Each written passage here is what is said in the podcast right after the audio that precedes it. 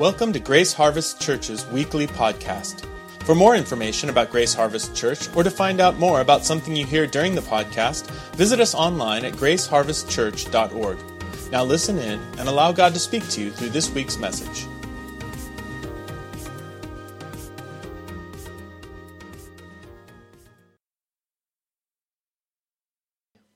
Today's message is on the announcement of the good news of great joy. So last week we learned from Luke chapter 2, verses 10. This was kind of our, our key text of Scripture. Luke 2, verse 10 and 11. It says, And the angels said to them, Fear not, for behold, I bring you good news of great joy that will be for all the people. For unto you is born this day in the city of David a Savior who is Christ the Lord. And last week we talked about this whole idea of being afraid and God meeting us in our fear and telling us not to be afraid.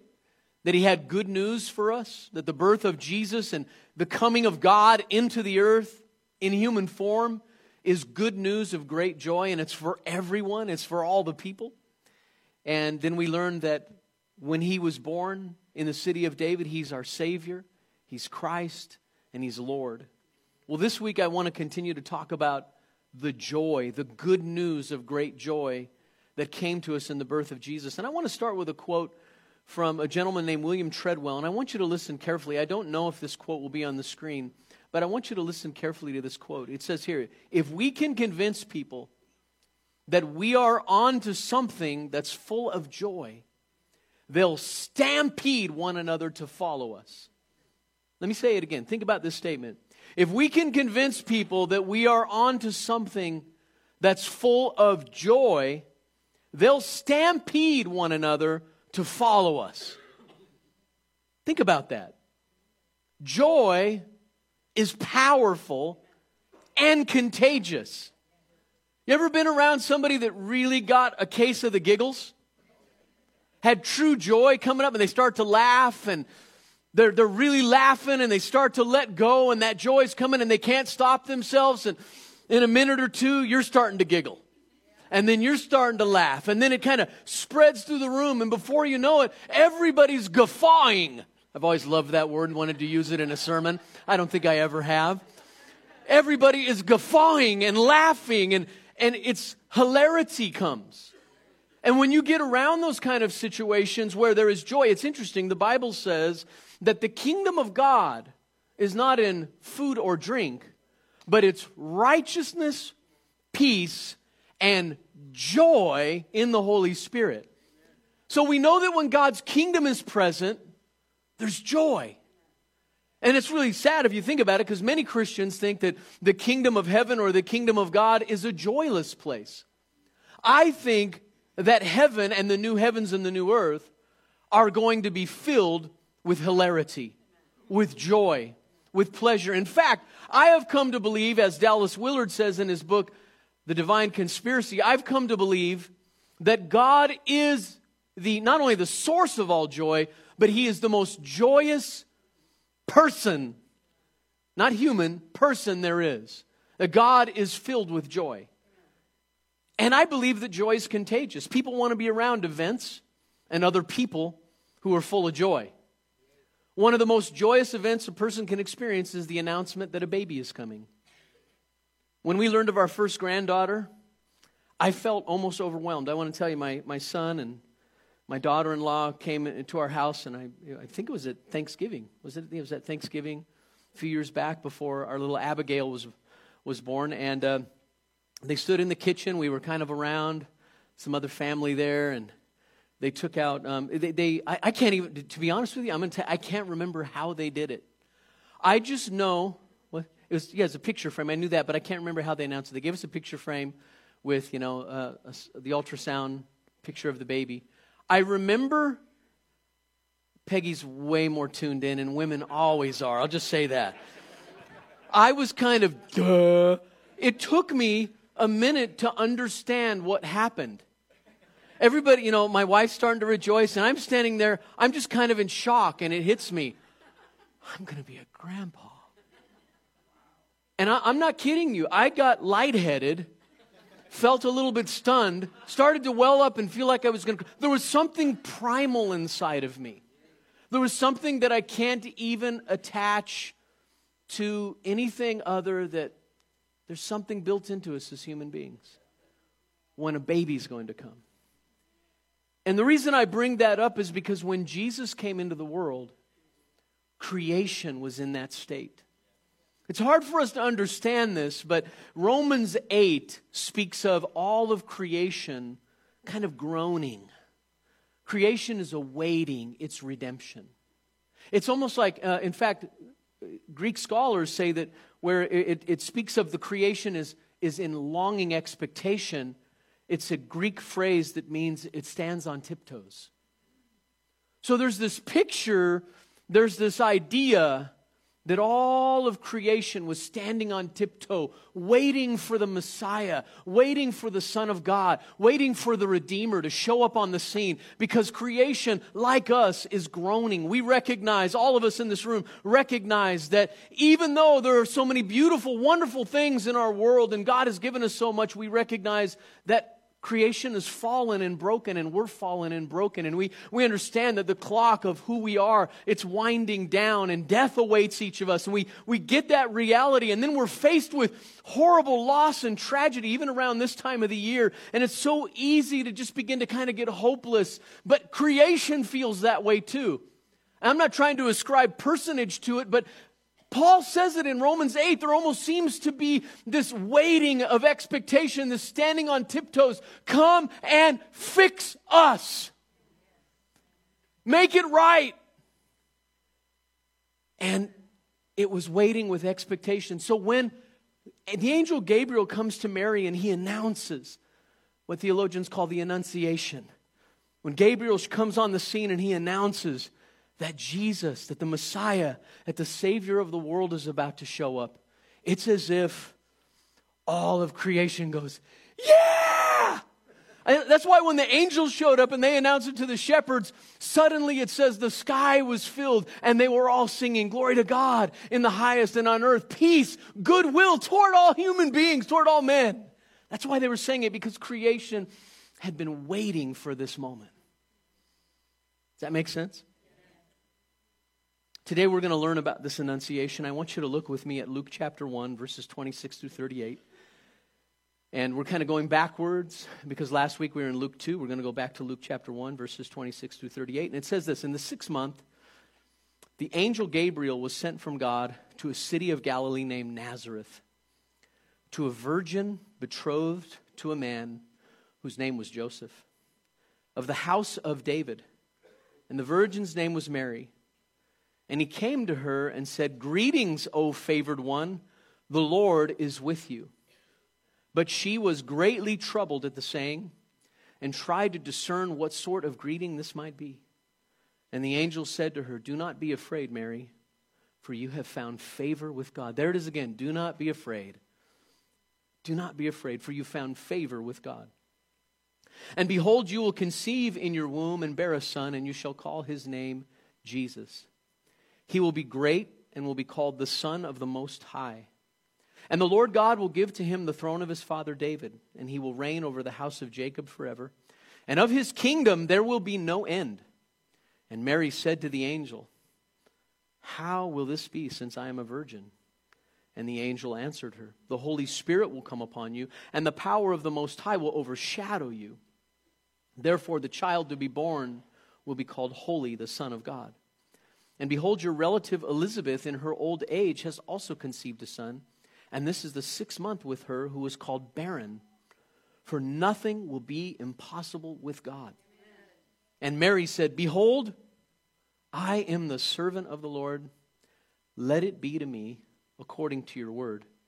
And the angel departed from her. Isn't that powerful? Now, before I can break this down and just draw out some some thoughts for us and, and look at what maybe God is saying to us through the text, I want to kind of give you a little bit of the background to the people, the characters, the place, the history. I think it's important for us to understand who we're dealing with here. And the first thing I want to just make note of is who Gabriel is, the angel Gabriel.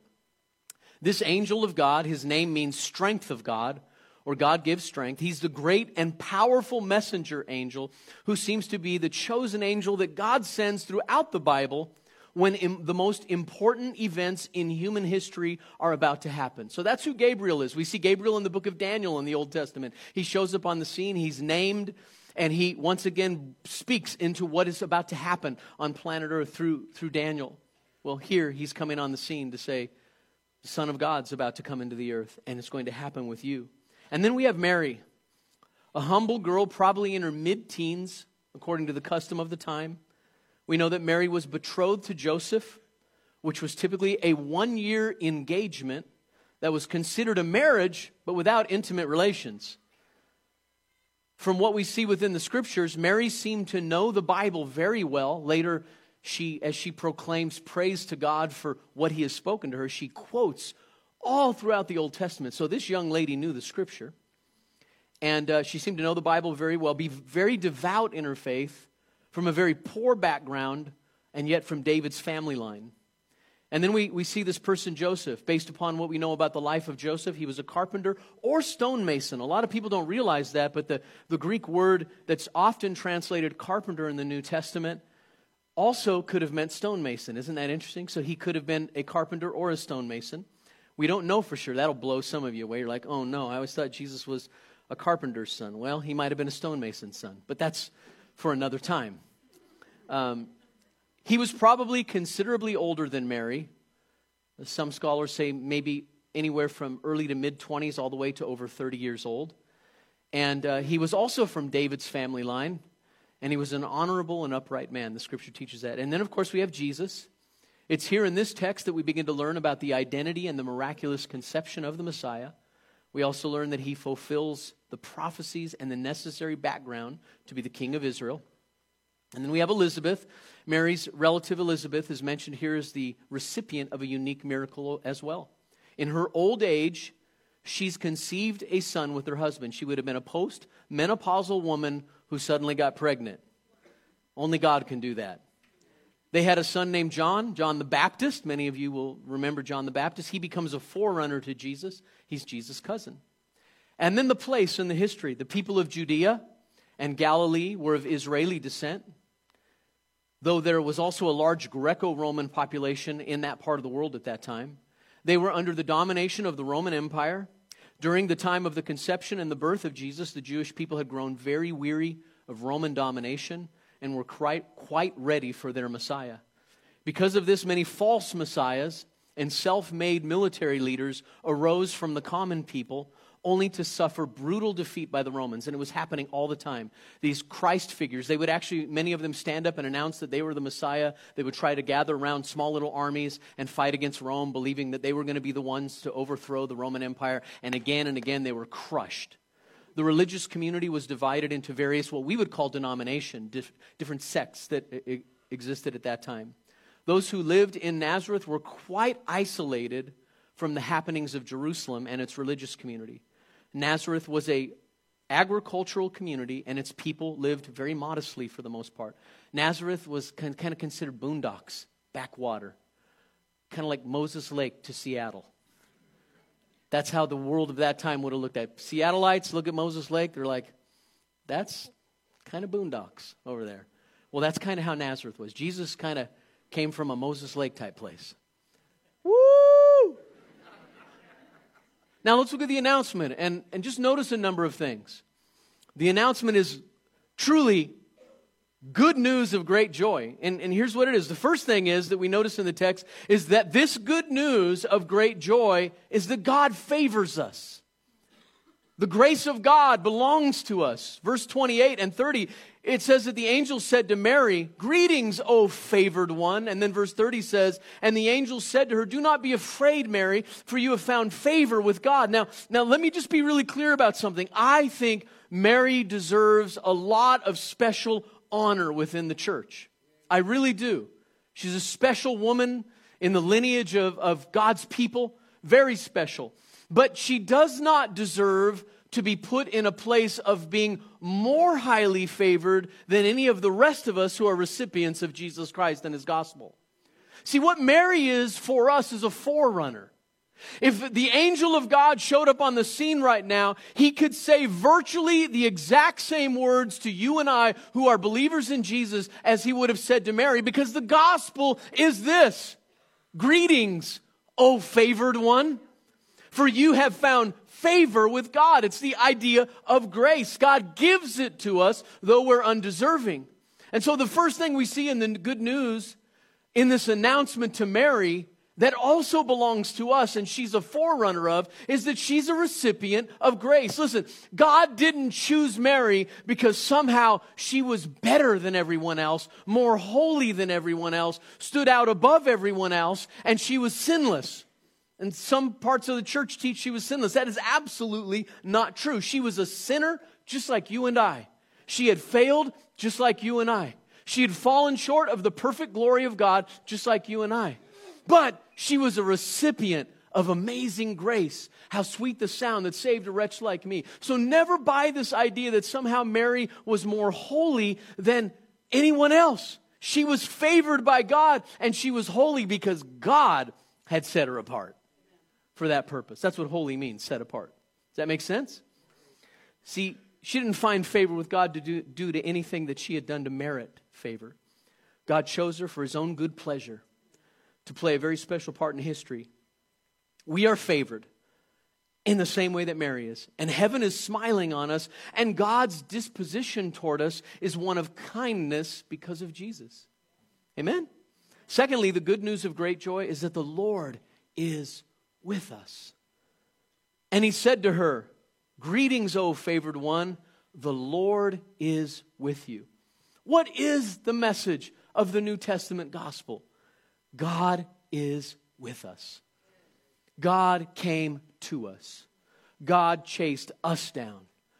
This rebel race called humans has been running from God since the garden, and God has chased us throughout the story of the Bible. The whole Old Testament, the New Testament, is the story of God's pursuing human beings. Some people make it sound like the Bible is a story of all these great men and women who pursued God, and it couldn't be further from the truth. The story of the Bible is not all these good people who God somehow was like, whoa, I need them on my team because they're so amazing. It's the story of messed up, broken sinners who keep getting chased by a good, kind God to restore them and redeem them. That's the story of the gospel. Amen. Amen. There's hope for you. There's hope for me. Come on, you know as well as I do. Some of you that are sitting here today, you're like, I'm a rebel, and I know it.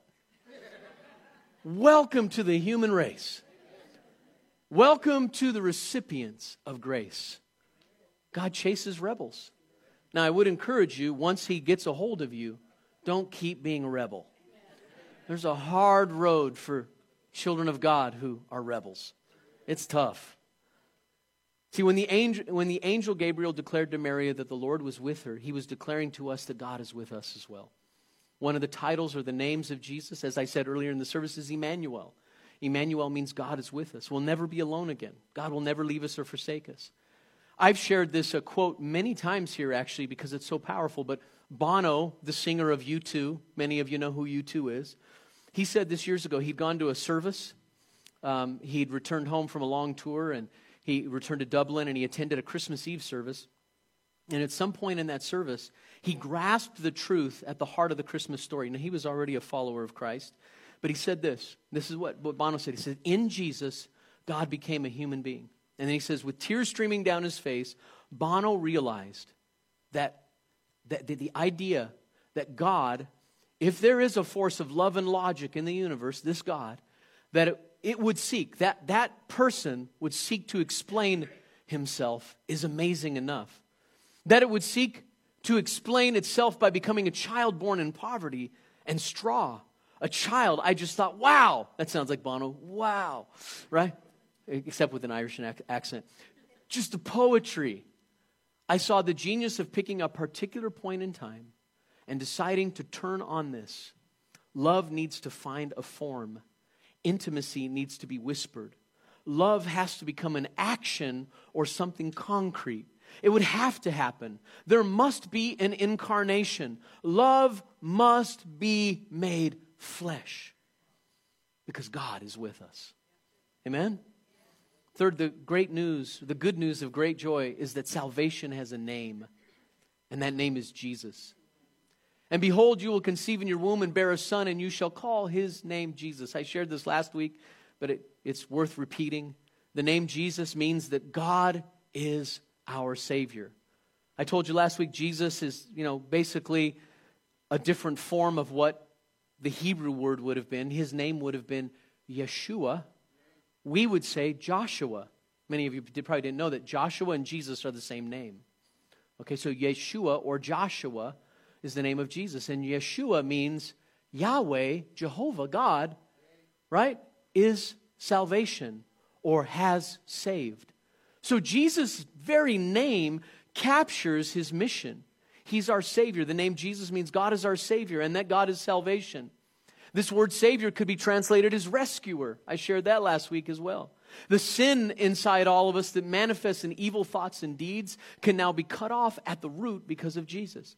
He's also the one who rescues us from the attacking evil of our time and our day, the system of the age that assaults our mind, the demonic presence that is active in the world, that, that, that presence, that sense of evil that we all experience at different times. And we can't put our finger on it, but we know there is something assaulting our thoughts, something maybe even assaulting our physical being. And a lot of times we want to resist the idea that there are such a thing as demons or evil or the devil. But the scripture makes it very clear that we don't wrestle with flesh and blood or human beings, but against principalities, powers, spiritual wickedness in the heavenly places, the, the spirit of darkness in our age. There is an evil presence in the world that fights human beings, seeks to steal, kill, and destroy. And Jesus is the rescuer that came, came to crush the head of the serpent and break the back of the devil and live inside of us and conquer evil through us. Amen. See, because he is God and man, he's able to bridge that gap between God and humanity and be our Savior, be our rescuer. The next point is that the good news of great joy is that Jesus is God's Son and the Great One. The Bible Knowledge Commentary says this the fact that her baby was to be called the Son of the Most High pointed to his equality with Jehovah, with Yahweh. In Jewish or Semitic thought, a son was a carbon copy of his father. And the phrase son of was often used to refer to one who possessed his father's traits or qualities. I, I put here, Jesus is the goat. How many of you are familiar with the term the goat? Greatest of all time. It's used all the time when speaking of sports figures. People always debate as to whether LeBron James or Michael Jordan is the GOAT. It's Michael Jordan, by the way, just so you know. But Jesus is the greatest and most influential man to have ever walked the face of the earth. As a man, he only lived into his mid 30s, yet he changed the course of human history. We now have a perfect example and a model of greatness, unlike the examples of pop culture and politics. We have someone to truly mimic and model our lives after. He's our true hero. I decided a long time ago that when I grow up, and someday it's coming, hun, I'm t- Peggy regularly reminds me that I act like a 10 year old. And of course, that just feeds the fire. I just want to act like a 10 year old more when she says it. But I've always felt like since I became a Christian that when I grow up, I want to be like Jesus. Amen? Now, I don't want to be like some politician. I just want to be like Jesus. And here's the beautiful thing when I see Jesus in people, I, I, I, can follow that. I can learn from them. I can draw from them. And you can as well. But I'm telling you, he's the Son of the Most High. And the scripture says he'll be great. And he is truly the great one. If you want to find somebody to model your life after and copy, follow Jesus. Look at Jesus. Open him up in the Gospels and chase him. Look what he's like.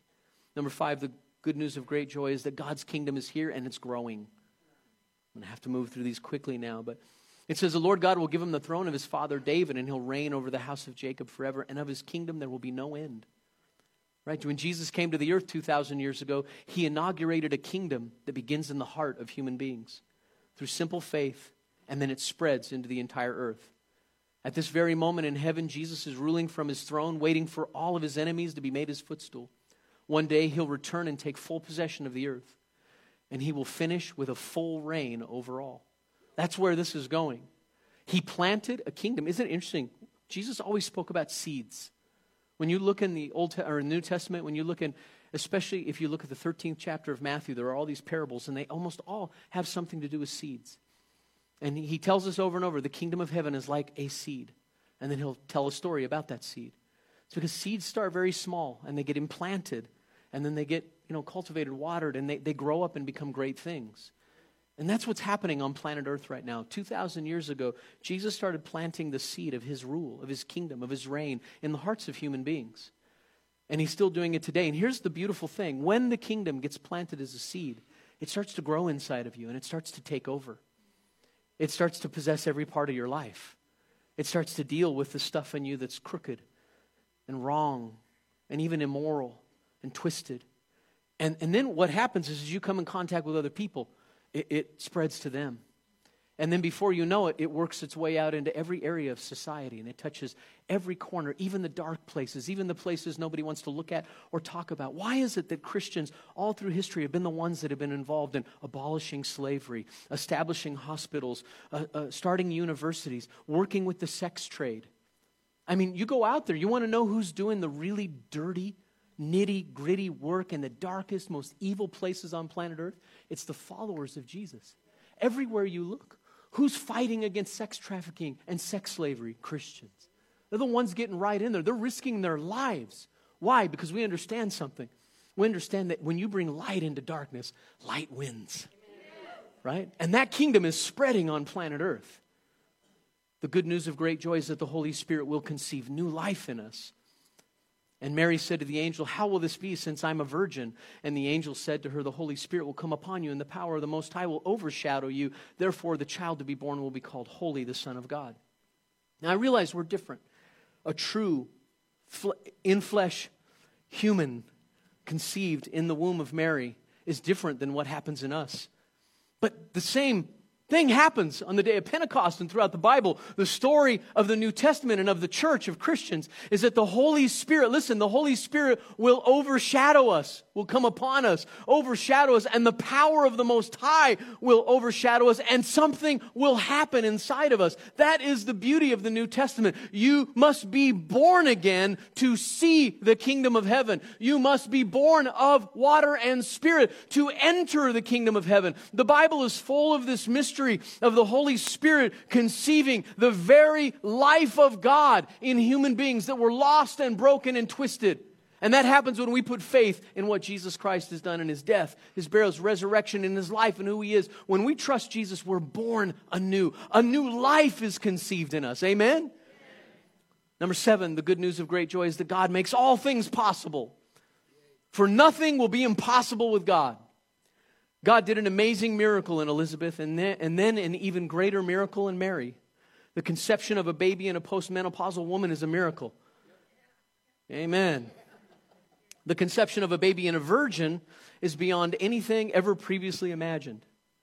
If God can cause a virgin to have a baby, he can do anything that the mind can imagine and more.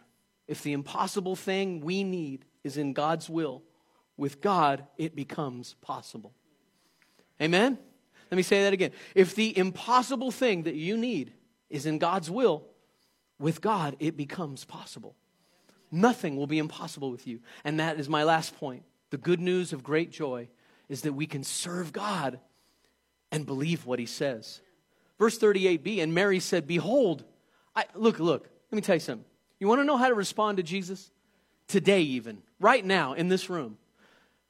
Because, you know, here's the thing I hope you don't come here to get a good, uplifting sermon and a little bit of good music and then go about living your life the same way you lived it before you came here.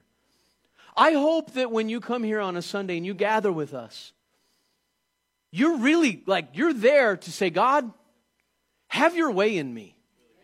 I need to hear from you today. What are you up to in my life? What are you saying to me? Right? I, hope you don't come and, and get tripped up over the vessels, whoever we may be. I hope you don't come in and make it about, will that guy entertain me, tickle my ears, and make me feel good. I hope that's not why you're here. I hope rather you're here to say, God, through a flawed human vessel, talk to me and bring me to a point of decision and change.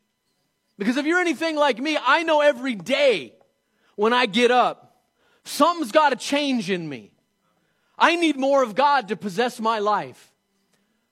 I need to be liberated from those things which trip me up about me. I need God to help me. I need God to help me in those areas of my thinking that are fractured and wrong, where I have emotional issues, where I have mental issues, whatever it may be. I need you to change me. I never show up in the presence of God. Well, I shouldn't say that. Yes, I do, and Lord, forgive me. But I hope not to show up in the presence of God. I hope we don't show up in the presence of God with this idea that I've arrived, I'm good, I don't need help, thank you, I got my act together.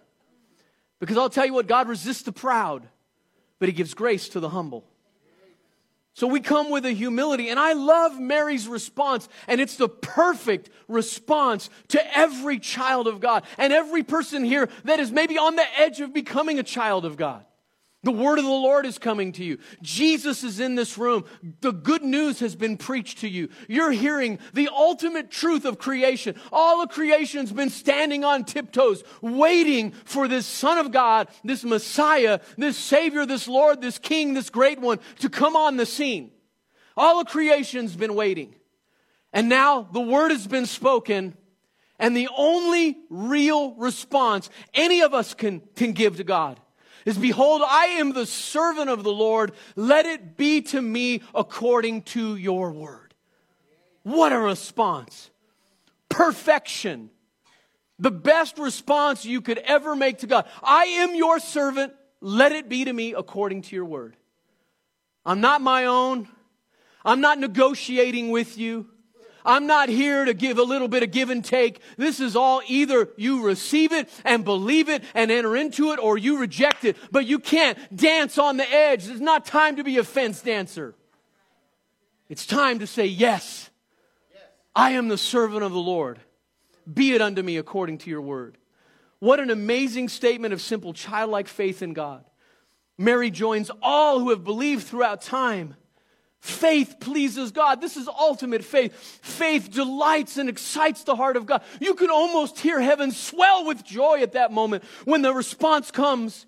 You can only imagine Trinity God, Father, Son, and Holy Spirit. There's celebration in heaven. All the angels are like, they're waiting on the edge of their seats, waiting for the response of Mary. What'll she say? What'll she say? And all of a sudden she says, I, behold, I am the servant of the Lord. Be it unto me according to your word. You can imagine all of heaven going, yeah! She said yes! Amen. Will you say yes? Will you say yes, Lord? Be it unto me according to your word.